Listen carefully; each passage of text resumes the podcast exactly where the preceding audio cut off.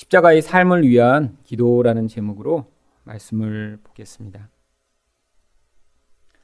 예수님이 십자가에 달리시고 또한 그 죽음으로 말미암아 성도라고 하는 우리들을 그 생명의 대가로 얻어내신 중요한 이유는 바로 예수 그리스도와 같은 자, 예수의 삶을 따라 사는 사람들을 만들어내시고자 하는 것입니다. 예수처럼 살지 않는다라고 하는 것은 무엇인가요? 자기 욕심에 매여 남을 나의 도구로 삼고 신을 추구하지만 그 신조차 우상으로 삼아 나를 위해 존재해야 하며 그렇기 때문에 끊임없이 공허하고 불안하고 두려움에서 벗어날 수 없는 그러한 죄악과 마귀의 노예된 인생을 살아가는 것이죠. 그런데 예수님이 우리를 구원하신 것은 단순히 우리를 천국에 보내시고자 하는 목적이 아니라 바로 이 땅에서도 우리가 그 예수와 같은 삶을 살아가는 자가 되기를 원하시는 것입니다. 물론 이 땅에서 예수와 같은 삶을 살아가는 자들은 이 땅에서 온전한 그 예수의 모습을 닮아가게 되고요. 그리고 그렇게 예수처럼 변해 우리가 하나님 나라에서는 전부 예수님과 같은 사람들만 살기 때문에 그 천국이라는 곳이 좋은 것이고 우리가 그곳에 가기를 기대할 수 있는 것이죠. 그런데 이렇게 예수님과 같이 되며 또 예수님을 따라 살기 위해서는 조건이 필요합니다. 그래서 누가복음 9장 23절에서 어떻게 예수님을 따를 수 있는지 이렇게 말씀하셨습니다. 또 무리에게 이르시되 아무든지 나를 따라오려거든 자기를 부인하고 날마다 제 십자가를 지고 나를 따를 것이니라. 이렇게 예수님처럼 되기 위해 예수님을 따라야 하는데 두 가지 조건이 꼭 필요하다라고 하는 것입니다. 첫 번째는 자기 부인입니다. 도대체 자기 무엇을 이렇게 부인해야 하는 것인가요? 바로 세상 사람들이 살아가듯 그 자기의 욕망과 두려움이 이끄는 대로 살아가는 그 삶을 부인하는 것이죠. 자기의 욕망이 이끄는 대로 또 두려움을 피하고자 살아가는 인생은 결국 그러한 경향성 때문에 어쩔 수 없이 세상을 섬겨야 하고 마귀의 종이 될 수밖에 없습니다. 예수님은 우리가 그런 내 욕심을 채우는 인생이 아니라 하나님의 생명을 맛보았기 때문에 그 생명을 얻기 위해 자기를 부인하는 자가 되어야 한다고 말씀하시는 것입니다. 그런데 두 번째, 이 자기 십자가를 지고 따르는 것은 무엇을 이야기하는 것인가요? 바로 예수님이 그러하셨듯이 나의 생각, 나의 뜻을 내려놓고 하나님의 뜻을 받아들이는 삶을 십자가의 삶이라고 하는 것입니다. 그런데 왜 하나님의 뜻을 따르는 것을 십자가라고 부르는 것일까요? 인간이 생각할 때 그 하나님의 방법은 좋아 보이지 않고 나빠 보이고 아니 어쩌면 꼭 피해야 하는 그러한 과정이기 때문이죠. 그래서 예수님조차도 이 십자가를 아무런 고민이나 갈등 없이 받아들이신 것이 아니라 아주 심한 갈등과 고민을 통해 바로 그 십자가를 자신이 선택해야 할 하나님의 뜻으로 받아들이셨던 것입니다. 그런데 이 십자가의 삶을 선택하는 것이 쉽지 않습니다. 예수를 믿는다라고 하는 것은 사실 이처럼 자기를 부인하고 또한 이런 하나님의 뜻인 그 어려워 보이는 십자가를 매일처럼 따라가는 삶이기 때문에 그것 자체가 고난이고 핍박인 것이죠. 물론 지금은 예수 믿는다고 우리를 잡아가거나 또 예전처럼 그렇게 고통스럽게 만들진 않습니다. 그런데 참 성도로 살아가기 위해 이렇게 자기의 욕심과 두려움을 부인하고 끊임없이 하나님의 뜻을 받아들여 살아가는 그것 자체가 어쩌면 단순히 외부에서 받는 공격을 고통스럽게 여기는 과정보다 훨씬 더 어려울지 모릅니다. 많은 사람들이 그래서 이렇게 예수 믿는 것을 그렇게 지금 어렵고 힘들다라고 여기지 않는 것이죠. 지금 많은 사람들이 예수 믿는 것을 어떻게 생각합니까? 주일에 와서 예배 드리고 헌금하고 봉사하는 것이 예배 드리고 예수를 믿는 것이다라고 착각을 하고 있습니다. 여러분 아무리 예배를 많이 드려도 아무리 많은 헌금을 해도 또 하루 종일 힘들게 봉사를 해도 그의 본질 안에서 자기가 전혀 부인되지 않고 하나님의 생명이 아니라 자기의 욕심을 따라 일생내긴에 살아가며 또한 하나님의 뜻에 자기를 복종시켜 그 뜻이 자기를 주장하는 것을 경험해보지 않은 사람은 절대로 예수를 따라가는 삶이라고 할 수 없을 것입니다. 그런데 이렇게 자기 뜻을 굽히고 그리고 하나님의 뜻에 복종하게 만드는 과정 가운데 기도가 반드시 필요합니다. 많은 사람들이 그런데 기도를 오해합니다. 왜 오해하나요? 아, 기도를 이 기독교에서만 하는 것이 아니기 때문이죠. 세상의 모든 종교에는 다 기도가 있습니다. 아니, 이렇게 어떤 특정 종교를 섬기지 않아도 그냥 무속신앙을 가지고 사는 사람도 다 간절한 염원을 가지고 간구하는 그런 기본적인 기도의 태도를 모든 사람은 가지고 있죠. 자기 힘만으로는 어찌 할 수 없는 세상이거든요. 아니, 두려워하는 일이 일어나서 자기와 자기 가족에게 큰 위협이 닥칠까봐 걱정하고 두려워하는 것이 인생이거든요. 그래서 예수를 믿으면서도 이 기도를 내가 이렇게 부족한 것을 힘이 강하다라고 하는 신에게 간구해서 아, 그 신을 감동시켜 내가 원하는 것을 얻어내는 것을 기도라고 생각하는 사람들이 아주 많이 있습니다. 그런데 성경에서는 기도를 그렇게 이야기하고 있지 않습니다. 성경에서 기도를 무엇이라고 이야기하나요? 요한일서 3장 22절입니다. 무엇이든지 구하는 바를 그에게서 받나니. 기도하면 하나님이 주신대요. 근데 무엇을 주시나요? 무엇이든지 다 주신대요. 그런데 조건이 있습니다. 어떤 조건이죠? 이는 우리가 그의 계명을 지키고 그 앞에서 기뻐하시는 것을 행함이라. 여러분, 하나님이 원하시는 것을 다 할 때 무엇인지 원하면 다 주신대요. 무슨 말입니까? 하나님과 뜻이 하나 된 사람에게 기도하는 대로 다 이루어진다라고 하는 것입니다. 그러니까 하나님과 뜻이 하나 됐다는 게 뭐죠? 내 뜻이 하나도 없어야 돼요. 내 인생과 내가 원하는 것에 대한 나의 뜻과 나의 생각이 아니라 하나님이 그의 삶을 주장하시고 하나님이 뜻이 그의 생각을 인도하시기 때문에 그가 원하는 모든 것이 하나님의 뜻과 같을 때 그것이 다 간구하는 대로 이루어진다라고 하는 것입니다. 또한 예수님도 요한복음 15장 7절에서 똑같은 말씀을 하셨습니다. 너희가 내 안에 거하고 내 말이 너희 안에 거하면 무엇인지 원하는 대로 구하라 그리하면 이루리라. 여러분 성경 읽을 때 대부분 이 하반부에만 사람들이 초점을 맞춥니다. 무엇이든지 원한다면 구하라. 그리하면 다 이루리라. 근데 이 앞부분에 뭐가 있는지 이 조건을 명확하게 어, 생각하지 않는 경우가 너무 많죠. 여러분 기도원 같은 데 가보세요. 크게 써 있습니다.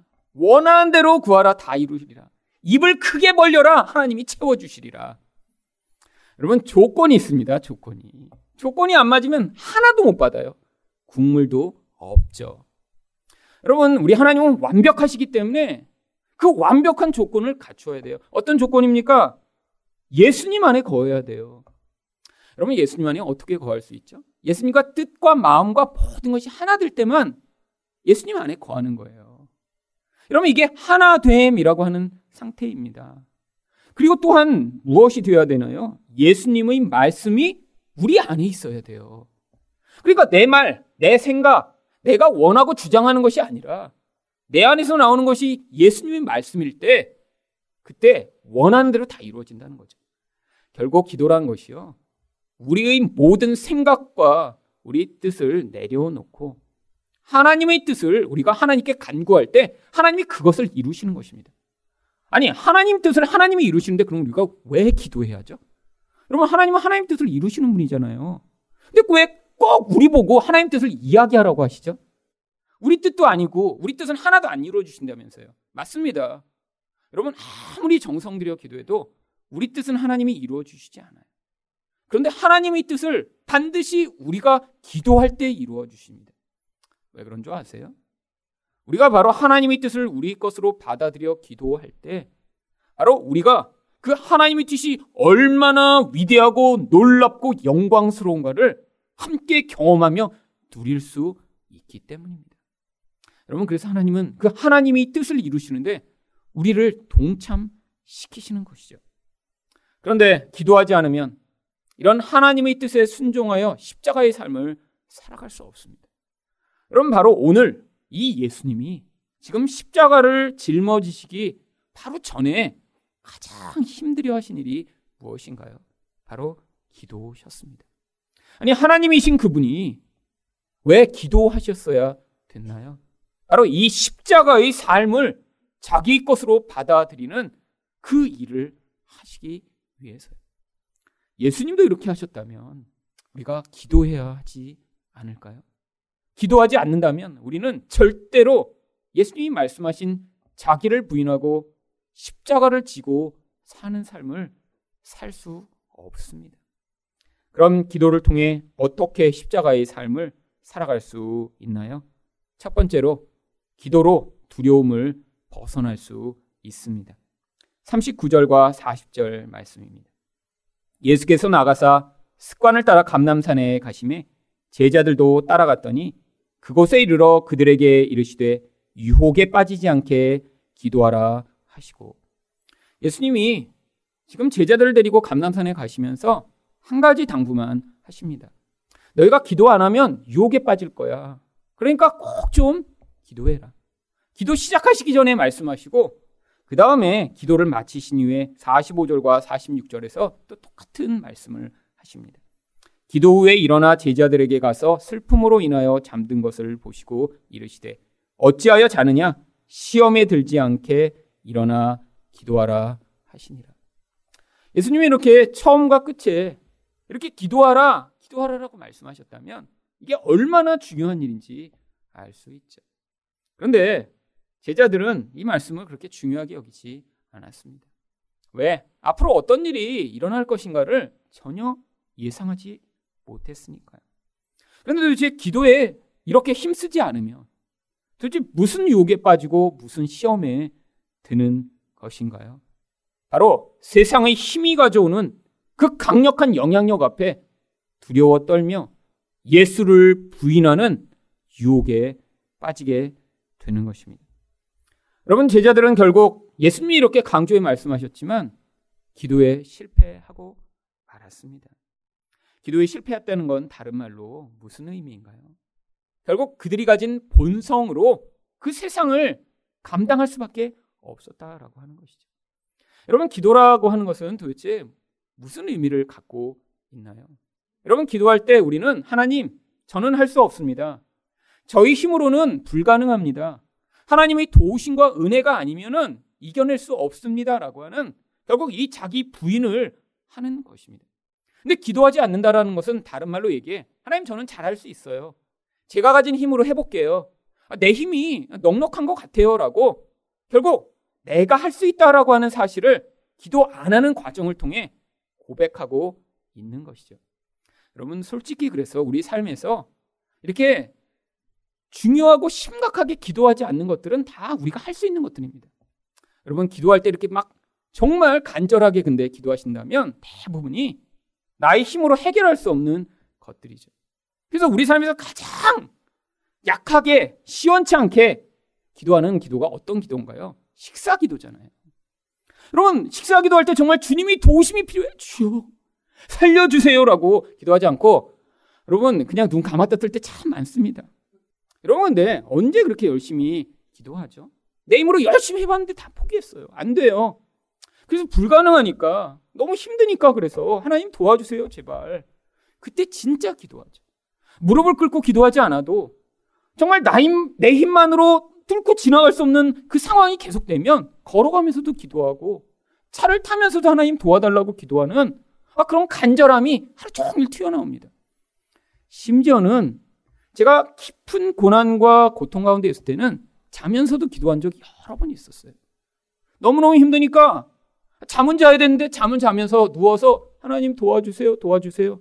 아, 그리고 잤는데 자다가 새벽에 번뜩 깨어난 거예요. 깨어났는데 계속 기도하고 있어요. 하나님 도와주세요. 불쌍히 여겨주세요. 근데 이렇게 깨어날 때 가끔씩 잠은 덜 깨서 의식과 내 생각이 분리될 때가 있습니다. 근데 내가 기도하고 있는 걸 보는 거예요. 아, 내가 자면서도 기도하는구나. 근데 언제 그렇죠? 도대체 내 힘으로 해결할 수 없는 그 고통과 절망의 상황에서. 여러분, 그러니까 기도라는 것이 단순히 하나님 앞에서 어떤 종교 행위를 하는 것이 아닙니다. 기도라는 것은 내가 할 수 없음을 하나님 앞에서 나의 삶과 태도로 다 드러내는 과정인 것이죠. 여러분, 제자들은 왜 기도에 실패했나요? 너무 자신에 차 있었습니다. 할 수 있을 것 같았어요. 기도하지 않아도, 기도하지 않아도. 여러분, 근데 그 결과가 어떻게 나타났나요? 지금 이 제자들은 알지 못하고 있었지만 온 이스라엘의 권력자들이 다 지금 예수를 죽이려고 하고 있는 상황이었습니다. 누가복음 22장 2절 말씀을 보시면 대제사장들과 서기관들이 예수를 무슨 방도로 죽일까 궁리하니 이전에는 야 죽여버리자. 아 너무너무 정말 지겹다. 사람들이 웅성웅성 이야기하는 정도였는데 바로 이 순간에는 정말 죽여버리자 이제 계획을 내놔봐 라고 구체적 계획을 시작한 것입니다 제자들은 이런 상황을 전혀 알지 못했어요 이 세상의 힘이 얼마나 강력한지 그들은 지금 전혀 알고 있지 못했습니다. 바로 이 세상의 힘이 실체가 되어 바로 그들 눈앞에 어떻게 나타났나요? 마가복음 14장 43절입니다. 예수께서 말씀하실 때 곧 열둘 중의 하나인 유다가 왔는데 대제사장들과 서기관들과 장로들에게서 파송된 무리가 검과 몽치를 가지고 그와 함께 하였더라. 칼과 쇠 몽둥이를 가지고 와서 그것을 가지고 세상의 힘이 얼마나 강력한가를 군대를 이끌고 와 지금 그들을 위협하고 있는 상황입니다. 여러분, 이렇게 실체화된 세상의 힘 앞에 인간은 벌벌 떨며 두려워할 수밖에 없습니다. 여러분, 그게 바로 인간의 연약한 모습이죠. 이들이 진짜 알지 못했던 이 세상이 칼과 몽치를 가지고 나타나니까 이 제자들이 마가복음 14장 50절에서 어떻게 반응했나요? 제자들이 다 예수를 버리고 도망하니라. 기도하지 않아서 자기를 부인하지 않고 결국 그것으로 말미암아 이들이 부인하게 된 것이 무엇인가요? 예수를 부인하게 됩니다. 여러분 결국 자기를 믿는 자들의 결말이에요. 인생 가운데 내 힘으로 할 수 있다라고 생각하는 사람들이 반드시 이런 결말을 겪게 되는 것이죠. 그런데 특별히 성경은 이들 가운데 한 인물을 특별히 더 조명하여 그가 어떻게 예수님을 구체적으로 부인했는지를 보여주고자 합니다. 바로 그 사람이 베드로입니다. 아니 왜 많은 제자들 가운데 하필이면 그 베드로를 택해서 이렇게 아주 집요하고 창피하게 쫓아가는 것일까요? 여러분 생각해 보세요. 누군가한테 이렇게 창피한 모습이 계속 쫓겨다니면서 그냥 무리, 제자들 하면 그 안에 그냥 섞여 있으면 되잖아요. 솔직히 저도 제자 이름 12명 다 못 외웁니다. 각 잊어먹어 이렇게 하려면 어, 누구 빠졌지? 꼭 이렇게 생각이 한두 명이 안 나요. 그럼 그 무리에 있으면 그냥 섞여 있으면 되잖아요. 근데 안 잊어먹은 사람이 있습니다. 베드로, 요한, 안드레. 이런 사람들은 절대 안 잊어먹어요. 그 중에 가장 많은 부끄러움이 드러난 베드로는 잊어버릴 수가 없어요.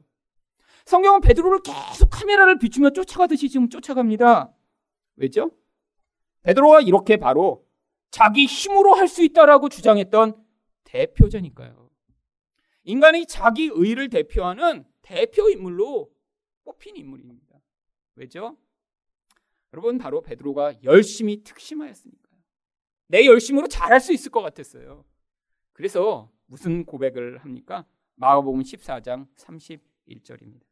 베드로가 힘있게 말하되 내가 주와 함께 죽을지언정 주를 부인하지 않겠나이다 하고 모든 제자도 이와 같이 말하니라. 이게 1년 전쯤 고백한 것이면 그동안 좀 이렇게 믿음이 약해졌거나 그랬는데 바로 몇 시간 전에 그렇게 고백했습니다. 몇 시간 전에. 여러분 몇 시간 전에 힘있게 얘기했어요. 힘있게. 대표로 죽어도 죽어도 저는 예수를 부인하지 않겠습니다. 그리고 나서 그냥 바로 예수님을 버려요. 여러분 이게 바로 우리들을 대표한 베드로입니다. 아니 베드로 이게 나쁜 놈 아니에요? 그럼 가장 사랑을 받았는데 어떻게 이럴 수 있냐라고 생각할 수 있는 게 아닙니다. 여러분 우리 가운데 열심히 특심할수록 바로 이런 모습을 더 많이 들키게 되죠. 잘할 수 있을 것 같아 결심하고 내가 예수를 믿겠다고 힘있게 얘기하는 사람일수록 결국 그 자기 의와 자기 노력이 거꾸러지고 실패하게 되는 것입니다. 여러분, 이 베드로의 구체적 실패가 바로 그런데 나중에 예수를 부인하는 그 실패가 아니었다는 거예요.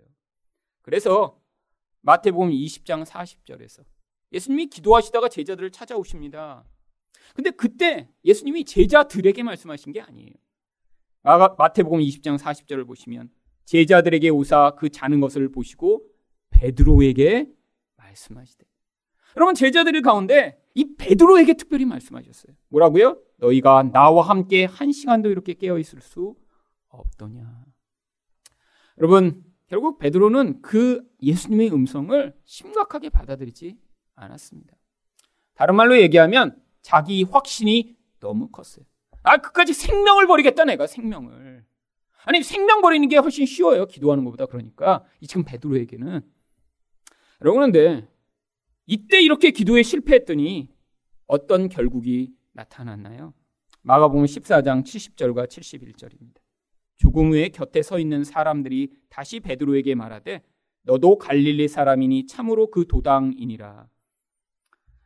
그런데 부끄럽고 창피해서 예수님을 멀리서 쫓아갔는데 사람들이 알아본 거예요. 그래서 너도 예수님과 같은 편이지? 그랬더니 베드로가 어떻게 합니까? 그러나 베드로가 저주하며 맹세하되 나는 너희가 말하는 이 사람을 알지 못하도다. 베드로가 뭐라고 저주했을까요? 아마 예수를 저주했을 것입니다. 저런 예수 같은 저런 XX를 도대체 나랑 같은 한 편이라고 어떻게 묶어? 라고 예수를 저주한 것이지. 여러분, 이 실패가 왜 일어난 걸까요? 베드로의 열심히 부족했어요? 의지를 잘 발휘하지 않아서요? 아니요. 모든 인간은 이 세상이 미치는 이 두려움의 노예인 존재예요. 자기 열심과 힘으로는 절대 세상을 이겨낼 수 없습니다. 그런데 이렇게 실패할 때 무슨 일이 벌어지나요? 마가복음 14장 72절입니다. 닭이 곧 두 번째 울더라. 이에 베드로가 예수께서 자기에게 하신 말씀 곧 닭이 두 번 울기 전에 내가 세 번 나를 부인하리라 하심이 기억되어 그 일을 생각하고 울었더라. 여러분 베드로 인생 가운데 가장 부끄럽고 수치스러운 자리일 것입니다. 여러분 근데 예수님이 놀라운 은혜가 어디 있나요? 이렇게 슬퍼하며 우는 자들을 예수님이 너 왜 그렇게 못났어? 아니 그렇게 잘한다며 죽는다며 죽는다며 라고 얘기하시지 않는다는 거예요. 여러분 바로 베드로가 받은 은혜가 바로 그런 은혜예요. 지금도 우리를 향해 예수님이 베푸시는 은혜가 바로 그런 은혜예요. 여러분 우리 기도에 실패할 때 얼마나 많은가요? 여러분 기도하지 않고 내 맘대로 살다가 넘어지고 무너지고 이렇게 세상을 두려워하며 거기서 망가질 때 얼마나 많은가요? 하나님 뜻이 아니라 내 뜻대로 사는 경우 얼마나 많은가요? 그래서 그걸 돌아보며 부끄럽고 실패하고 있지만 예수님이 또왜 그랬어 라고 얘기하시지 않고 내가 그렇게 연약한 거 내가 알고 있고 하지만 내가 너의 손을 붙들어 주고 있으니까 걱정하지 말고 나를 믿고 같이 가자라고 얘기하시는 그 일관된 사랑과 은혜를 우리가 받을 때 그 은혜가 강물처럼 우리 인생에 흘러 들어와 내가 나를 주장하는 인생이 아니라 은혜가 주장하는 인생. 은혜가 춤추면 함께 춤추고 은혜가 노래하면 함께 노래하며 은혜가 이끄는 대로 끌려가는 은혜에 사로잡힌 인생으로 살 수 있는 것입니다. 바로 베드로가 그런 인생이었던 거예요.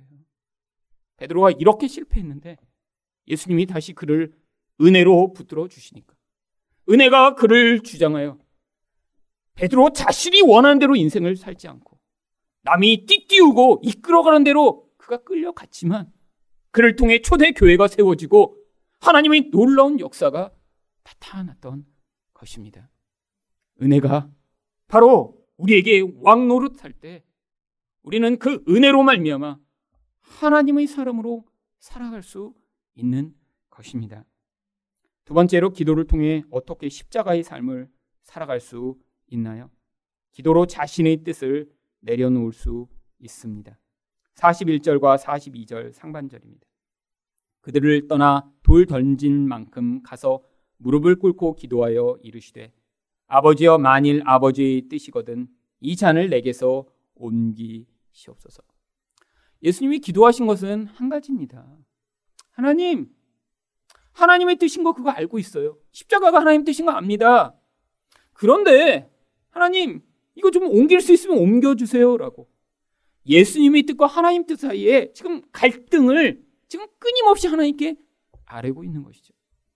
여러분, 예수님이 이렇게 자기의 뜻과 하나님 뜻의 그 간극 때문에 고통함이 기도하셨다면 우리도 우리의 뜻을 계속해서 하나님께 아뢰며 기도할 필요가 있습니다. 여러분, 기도라는 게 우리 안에 있는 내 뜻, 내가 하나님 뜻을 받아들이지 못하는 것을 감추고 좋은 말만 하나님께 아뢰는 것인가요? 전능하시고 위대하시며 하늘에 계신 이 거룩한 하나님이시여. 여러분, 주로 이제 오래된 교회에서는 이렇게 기도를 시작하더라고요. 여러분, 근데 하나님은 우리가 정말 찌질하게 내 뜻과 내 고민으로 고민하며 하나님 뜻이 뭔지 알아요. 누군가를 사랑하라고 하는데 그거 싫어서 하나님 정말 저 사람 망했으면 좋겠어요. 라고 하나님 뜻과 반대되는 것을 아려는 것을 넉넉히 받아주실 수 있는 넉넉한 하나님이십니다. 여러분, 바로 시편에 그런 기도가 가득 차 있어요. 원수를 죽여주세요. 막 그 아내는 창녀가 되게 해주세요. 그 아이들은 다 노예로 팔리게 해주세요. 여러분, 그런데 여러분, 그거를 하나님께 쏟아내지 않으면 어떻게 될까요? 아무에게도 쏟아내지 못하면 그 분노와 미움이 그 자신을 파괴합니다. 여러분 그렇게 아무에게도 분노를 미움을 쏟아내지 않고 자기만 가지고 있는 사람을 우리는 뭐라고 부르나요? 우울증 환자라고 부르는 거예요. 여러분 그래서 우울증 환자들은 엄청난 분노가 잠재되어 있습니다. 가까운 사람에게는 그 분노를 수없이 쏟아내죠. 그러면 그런 분노가 있는데 어떤 놈이 너무 믿고 죽이고 싶어서 계속 옆 사람한테 얘기해요. 아, 저는 그냥 죽여버릴 거예요. 여러분 그럼 옆에 사람이 이제 우울증에 걸립니다. 그렇잖아요. 옆 사람이 계속해서 누군가 죽이겠다고 하면 그거 살 수 있겠어요?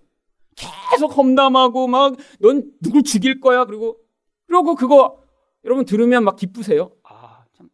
아니에요. 여러분 누군가 불평과 원망과 분노를 쏟아내는 걸 이제 듣다 보면 결국 그 사람이 이제 암에 걸려서 죽을 지경에 이제 이르죠. 여러분 그러니까 자기에게 담 하나도 안 되고 남한테 얘기해도 이건 아주 악한 겁니다. 근데 하나님은 어떻게 하세요? 그걸 우리가 가지고 있으라고 얘기 안 하세요. 하나님께 계속 얘기하라고 하세요. 아주 심한 것도요. 얼마나 심한 것도요? 시편에 다 써 있잖아요. 원수를 죽여버리고 막 창녀가 되게 그럼 하나님이 그 기도에 응답해 원수의 아내는 창녀가 되게 하시나요? 정말? 여러분 성경 역사상 한 번도 그런 일이 없었습니다. 아니 근데 왜 그렇게 하라고 하신 거예요? 그 기도를 통해 우리의 악이 얼마나 무서운 악인가를 보시도록 그런데 그 악을 쏟아내는데 하나님이 어떻게 하세요? 사실 그렇게 분노와 악을 쏟아내고 남을 미워하는 우리가 원래 심판받아야 죽었어야 될 존재입니다. 근데 어떻게 하세요? 하나님이 그걸 다 거두어 받으신 뒤에 그 무서운 진노를 바로 예수 그리스도에게 내리신 거예요. 그래서 예수가 죽으셨더니 거기에서 그 모든 악이 해결된 것이죠. 여러분, 하나님에게 쏟아내세요. 하나님 앞에서 원망하셔도 되고 하나님 앞에서 도대체 받아들일 수 없는 하나님의 뜻을 놓고 하나님과 싸우세요. 간구하세요. 계속해서 씨름하세요. 여러분 예수님이 똑같은 기도를 세 번을 하셨습니다. 여러분 딱 세 번 하셨다는 걸까요? 시간 관계상 세 번으로 줄이신 거죠. 여러분 우리는 인생 내내 기도하는 거예요. 어떤 때는 그게 30번이 될 수도 있고요. 어떤 때는 그게 300번이 될 수도 있죠. 근데 내가 도대체 못 받아들이겠으면 하나님 앞에서 내 마음을 다 쏟아내서 나중에는 이제 더 이상 말을 하지 못하고 이제 신음만 토해낼 수 있는 아니 정말 악을 쓰며 울 수밖에 없는 그런 상황이 될 때까지 하나님 앞에서 내 마음을 다 쏟아내면 하나님 도대체 못 견디겠어요. 하나님 못 받아들이겠어요. 하나님 저는 그렇게 살 수 없습니다라고 하나님 앞에 다 쏟아내면 우리 하나님이 그 악을 다 받아내시고 우리 눈물을 다 씻어주시면 결국 그 악으로 말미암아 죽을 수밖에 없는 우리를 대신하여 예수를 죽이심으로 우리에게 다시 은혜와 긍휼을 베풀어 주시는 것입니다. 여러분 제 인생 내내 제가 했던 기도가 이런 기도들이었어요. 여러분 제가 정말 좋은 기도만 했을까요? 우리 하나님 좋으신 분이십니다. 하나님을 찬양합니다. 하나님 뜻대로만 살게요. 제 기도 중에 한 1%의 기도는 이런 기도를 했던 것 같습니다. 나머지 99%는 대부분 하나님 뜻을 못 받아들여 갖고 맨날 화내고 울고 답답하고 차라리 저를 죽여 막 이러면서 이제 배째라 이렇게 협박했다가 안 들으면 다시 살려주세요 했다가 그래도 그게 쌓이면 또 다시 그냥 차라리 저를 죽이세요 막 이러고 아 협박과 막 계속 이걸 이제 하면서 제가 그때마다 느꼈던 게 그거예요. 야 내가 이렇게 나쁜 것을 계속 쏟아내는데 인간이면 정말 듣다 듣다 나중에 그냥 끝장을 내겠다. 근데 우리 하나님이요. 계속 받아내시는 거예요, 그걸. 한 번도 화 안 내시고, 한 번도 나를 향해, 그냥 좀 그만 좀 해! 지겨워! 여러분, 사람 얘기 듣다가도, 여러분, 한계가 있잖아요. 얼마나 마음이 바다같이 넓어도 옆에서 계속 하면 폭발합니다, 결국에는. 근데 우리 하나님이 그걸 하시는 거예요, 계속. 여러분, 제 인생 내내 그렇게 하셨어요. 여러분, 그런데 그렇게 쏟아내는 과정 가운데 그걸 통해 나의 악이 내 영혼으로부터 빠져나가고 그러면서 영혼 안에 예전에는 맛보지 못했던 은혜와 생명이 채워지는 과정을 경험하게 된 것입니다. 여러분, 예수님도 이러셨는데, 우리도 기도하며 하나님 앞에 우리 마음을 쏟아내야 되지 않을까요? 여러분 그런데 이렇게 자기의 뜻을 내려놓는 게 쉬운 것이 아닙니다. 이게 얼마나 어려운 것인가 하면 마태복음 26장 37절과 38절에서 예수님이 이렇게 말씀하십니다. 베드로와 세베대의 두 아들을 데리고 가실새 고민하고 슬퍼하사 이에 말씀하시되 내 마음이 매우 고민하여 죽게 되었으니 너희는 여기 머물러 나와 함께 깨어 있으라 여러분 옛날에 이제 제가 뭘 하다가 아, 너무 힘들어 죽겠어 그러면 저희 부모님이 아 그 죽는다는 말을 하지 말라고 다 그러셨어요. 그 나쁜 말 그렇게 하지 말라고. 그래서 죽는다는 말 쓰면 안 되는 줄 알았어요. 성경을 보니까 예수님이 하시더라고요. 고민해 죽겠어 지금 그러는 거예요. 고민해 죽겠어 죽게 되었사오니 예수님도 쓰셨는데 우리도 써도 됩니다. 그렇잖아요. 예수님도 예수님도 하셨어요. 근데 딱 한 번 하셨어요. 어디 있어요? 십자가 앞에서 너무 힘들 때 우리도 함부로 쓰면 안 되고 여러분 정말 죽겠으면 하셔도 돼요. 여러분 근데 이게 얼마나 힘든 것이면 정말 죽겠다라고 말씀하셨을 거예요. 근데 뭐가 죽겠다라는 거예요? 십자가로 나가는 길. 하나님 뜻을 받아들이는 게 그렇게 죽을 만큼 고통스러웠던 것이죠. 여러분 그 십자가가 정말 못을 박아서 그게 너무 힘들었던 것인가요? 아닙니다. 여러분 예수님에게 십자가는 이 인간의 모든 죄가 그 예수에게 덮어 씌워져서 그 무섭고 전능한 하나님의 심판이 그 죄인을 향해 내려 꽂아지는 그런 자리가 십자가였기 때문에 예수님이 그런 하나님과 영원한 연합의 자리로부터 거룩하신 분이 죄인이 되어 그 전능하고 무서운 하나님의 심판의 대상이 된다는 그것 자체가 너무나 고통스러우셨던 것이죠. 여러분 이처럼 우리 뜻을 내려놓고 하나님 뜻을 받아들이는 과정이 그렇게 고통스러운 것입니다. 근데 왜 하나님이 이 과정을 우리 인생 내내 이렇게 허락하시는 것일까요? 이게 바로 구원의 과정이기 때문이죠. 여러분, 구원이라는 게 뭔가요? 결국 이 땅에서 내 자아, 내 뜻대로 살고자 하는 자아가 다 죽임을 당하고, 그리고 바로 예수 그리스도의 영으로 태어난 새 자아가 우리 안에 충만해지는 그것이 바로 구원인 것이죠. 이렇게 내 뜻이라고 생각하고 살았는데 그게 가져오는 무서운 악과 고통을 경험하며 하나님 앞에 그것을 내려놓지 못해 기도하며 울고부짖을 때 바로 그 과정을 통해 우리 자아가 죽임을 당하고 우리 안에서 예수와 똑같은 새 생명으로 충만한 하나님의 영이 우리를 다스리시는 그 놀라운 은혜가 나타나는 것입니다.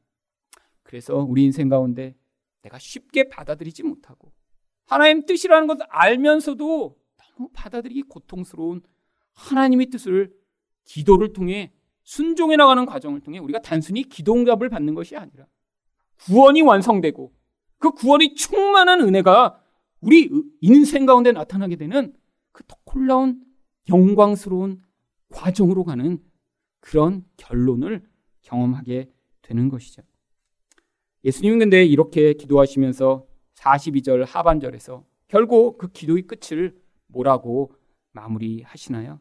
그러나 내 원대로 마시옵고 아버지 원대로 되기를 원하나이다. 우리가 하나님 앞에 99%는 하나님 내 뜻은 이건데 도대체 못하겠어요라고 기도하실지라도 끝날 땐 꼭 이렇게 기도하시기 바랍니다. 내 뜻은 이거였지만 아버지 뜻대로 되기를 원합니다. 혹시 잊어버리셔더라도 괜찮아요. 예수님 이름으로 기도합니다. 아멘이 바로 이 뜻입니다. 예수님 이름으로 기도한다는 게 뭐예요? 예수님 뜻대로 내가 받아들이겠습니다 라는 아멘 동의 표시를 하는 것이니까. 원망만 하고 끝나셨더라도 예수 이름으로 기도합니다. 아멘 하고 기도하셨으면 다 이 기도로 기도를 마치신 것이니까 걱정하시지 않아도 될 것이고요. 혹시 예수 이름으로 기도하시지 않으셨더라도 평소에 하셨으면 하나님 그냥 합쳐서 그렇게 기억을 하실 테니까 걱정하시지 않아도 됩니다. 마지막으로 기도를 통해 어떻게 십자가의 삶을 살아갈 수 있나요? 기도로 천사의 도움을 받을 수 있습니다. 43절 말씀입니다. 천사가 하늘로부터 예수께 나타나 힘을 더하더라. 여러분 천사가 나와서 돕는데 도대체 어떤 것을 돕는 것일까요? 지금도 우리에게 보이지 않지만 반드시 천사가 와서 도울 수 있다고 저는 생각합니다. 우리가 깨닫고 느끼지 못하지만 하지만 천사가 와서 이렇게 분명히 도울 수 있죠. 예수님이 기도하실 때 도와줬잖아요. 바로 우리에게도 이걸 가르쳐 주시고자 여기 기록한 것입니다. 그래서 우리 보고도 기도할 때 힘들 때 그렇게 기도를 내 힘으로 이겨낼 수 없을 때 그런 도움을 받아 그 과정을 네가 이겨낼 수 있음을 우리가 볼 수 있도록 천사가 무슨 도움을 줬나요? 예수님이 자기 뜻을 내려놓고 하나님의 뜻을 받아들이는 그 자리까지 포기하지 않고 기도하도록 붙들어 준 것입니다. 여러분 우리는 천사가 돕는다고 하면 뭔가 좋은 일에 이렇게 와서 이 이익이 되도록 도와주면 참 좋겠죠. 여러분 근데 성경에서 돕는다라고 하는 뜻은 주로 우리 옛사람을 죽이고 새 사람을 살리는 일에 도움을 주실 때 그걸 돕는다라고 주로 표현을 합니다. 우리가 받고 싶은 도움과 하나님이 주시는 도움이 늘 틀려요. 그래서 나는 도움을 지금 받고 있는데 전혀 도움을 못 받고 있다고 그렇게 착각하게 되는 경우가 굉장히 많죠. 여러분, 그래서 이게 인생이 참 힘든 거예요. 하나님은 지금 열심히 도와주고 계시거든요. 어떻게 도와주고 계시나요? 뭐 눈에 보이는 천사들도 또 많이 보내시잖아요. 자녀, 남편, 아내, 뭐 시어머니, 시아버지 등등 친척, 뭐 상사, 게다가 우리 몸에 병까지 주시고 막 이렇게 하여튼 다양한 것을 주셔서 지금 계속 돕고 계십니다. 천사가 필요 없을 정도예요. 너무 그런 분들이 많이 와서 어떤 도움이 있죠? 그런 분들로 우리의 자아가 지금 계속 부딪히고 깨어나지고 있는 과정이죠. 여러분 구약에서 천사가 아주 구체적으로 이렇게 나타나 도왔던 그런 구체적 그림이 하나 나옵니다. 어떤 그림인가요? 바로 야곱이 야복강에서 기도했을 때예요. 창세기 32장 24절과 25절입니다. 야곱은 홀로 남았더니 어떤 사람이 날이 새도록 야곱과 씨름하다가 자기가 야곱을 이기지 못함을 보고 그가 야곱의 허벅지 관절을 침해 야곱의 허벅지 관절이 그 사람과 씨름할 때에 어긋났더라. 지금 야곱은 어떤 상황이었나요? 지금 형이 자기를 군대를 이끌고 죽이려고 와서 너무 두려움 가운데 홀로 남아 하나님의 도우심을 간구하고 있는 상황이었습니다. 그때 나타나서 도와준 이 사람이 어떤 도움을 줬나요? 허벅지 관절을 쳐서 부러뜨려서 평생 불구자로 살게 만드는 그런 도움을 줬습니다. 놀라운 도움이죠. 왜요? 평생 자기 힘을 믿고 살던 인간인데 이렇게 허벅지 관절이 쳐서 부러져 버리면 말미암아 이제는 자기 힘으로 도대체 형을 감당할 수 없는 그런 인생이 되어버린 것이죠. 그래서 창세기 32장 27절과 28절에 바로 그 천사가 무엇을 고백하게 하나요? 야곱에게 이름을 물어 자기 본질이 무엇인가를 고백하게 합니다. 그 사람이 그에게 이르되 내 이름이 무엇이냐? 그가 이르되 야곱이니이다. 여러분 이름을 몰라서 물어본 게 아닙니다. 바로 야곱이라는 그 본질을 고백하도록 시킨 거예요. 야곱은 무슨 뜻인가요? 붙잡는 자, 빼앗는 자, 속이는 자라고 하는 인간의 본질적 속성이죠. 나의 욕심을 치유하기 위해 내 뜻대로 무엇인가를 눈에 보인 대로 잡고 그것이 나를 채워줄 것이라고 착각하고 살아가는 인생이요. 근데 그 본질을 고백하게 한 거예요. 너는 너 힘으로 살았지? 네가 눈에 보내 보기에 좋다라고 하는 것을 늘 취하며 남의 것을 빼앗고 속이며 살았지. 너라는 존재는 도대체 누구냐라고 물어본 거예요. 허벅지 관절이 꺾여 스스로 걷지도 못하는 그런 불구자가 된 다음에요. 제가 속이는 자입니다라고 자기 본질을 고백하게 됩니다. 그때 하나님이 그에게 무엇을 주시나요? 새 이름을 주세요. 28절에 보시면 그가 이르되 내 이름을 다시는 야곱이라 부를 것이 아니요 이스라엘이라 부를 것이니. 여러분 이렇게 허벅지 관절이 꺾여 자기 뜻과 자기 힘으로 살아갈 수 없게 되었을 때 그를 하나님이 이기신 자라고 하는 뜻의 이스라엘로 불러 주시는 것입니다. 여러분 우리 인생 가운데도 야곱의 영향력이 너무 강력합니다. 내 판단과 내 생각과 내 욕심이 우리 인생을 지배하고 살아가요. 근데 그러다 보면 반드시 천사가 개입해 오실 때가 있습니다. 눈에 안 보이는 이런 천사보다 주로 하나님은 요즘은 이제 눈에 보이는 천사들을 많이 주십니다. 그 천사들이 우리 사방에 달라붙어 허벅지만이 아니라 무릎도 부러뜨리고 허리도 꺾고 팔도 다 꺾어버려 갖고요. 도저히 혼자 힘으로는 살아갈 수 없는 상태를 만들 때 바로 이게 천사의 도움으로 우리가 야곱으로부터 이젠 이스라엘이 된 그 놀라운 은혜의 자리에 서게 된 것이죠. 여러분 그런데 이게 쉬운 일이 아닙니다. 그래서 이렇게 천사가 도우시는데 얼마나 그 과정이 힘들었는지 44절을 보시면 예수께서 힘쓰고 애써 더욱 간절히 기도하시니 땀이 땅에 떨어지는 핏방울 같이 되더라. 여러분 땀방울이 툭툭툭툭 떨어지기 시작하는데 혈관이 이렇게 찢어져서 피가 쏟아지듯이 그렇게 기도하셨다는 거예요. 여러분 우리 인생에서 이렇게 자아가 죽고 내 뜻이 내려 놓아지는 과정이 얼마나 어렵고 고통스러운 과정인지 이것을 통해 알 수 있습니다. 그런데 예수님은 어떻게 하셨나요? 바로 이렇게 기도를 하심으로 하나님의 뜻을 받아들이셨습니다. 그래서 예수님이 이 군대를 다 이기실 수 있는 능력이 있으심에도 불구하고 죄인처럼 붙들려 가셔서 십자가에서 죽으심으로 바로 우리와 같은 은혜를 받을 수 없는 자들이 은혜를 받아 하나님의 자녀가 되는 놀라운 축복을 경험하게 된 것입니다. 여러분 인생 가운데 이렇게 십자가의 삶으로 나아가는데 우리는 늘 세상 때문에 두렵고 여러분의 판단 때문에 그 하나님의 뜻보다는 내 생각을 따라가고자 하지만 기도하심으로 말미암아 이 십자가의 삶을 준비하고 그 십자가의 삶을 따라감으로 말미암아 하나님의 은혜를 누리는 여러분 인생 되시기를 예수 그리스도 이름으로 축원드립니다.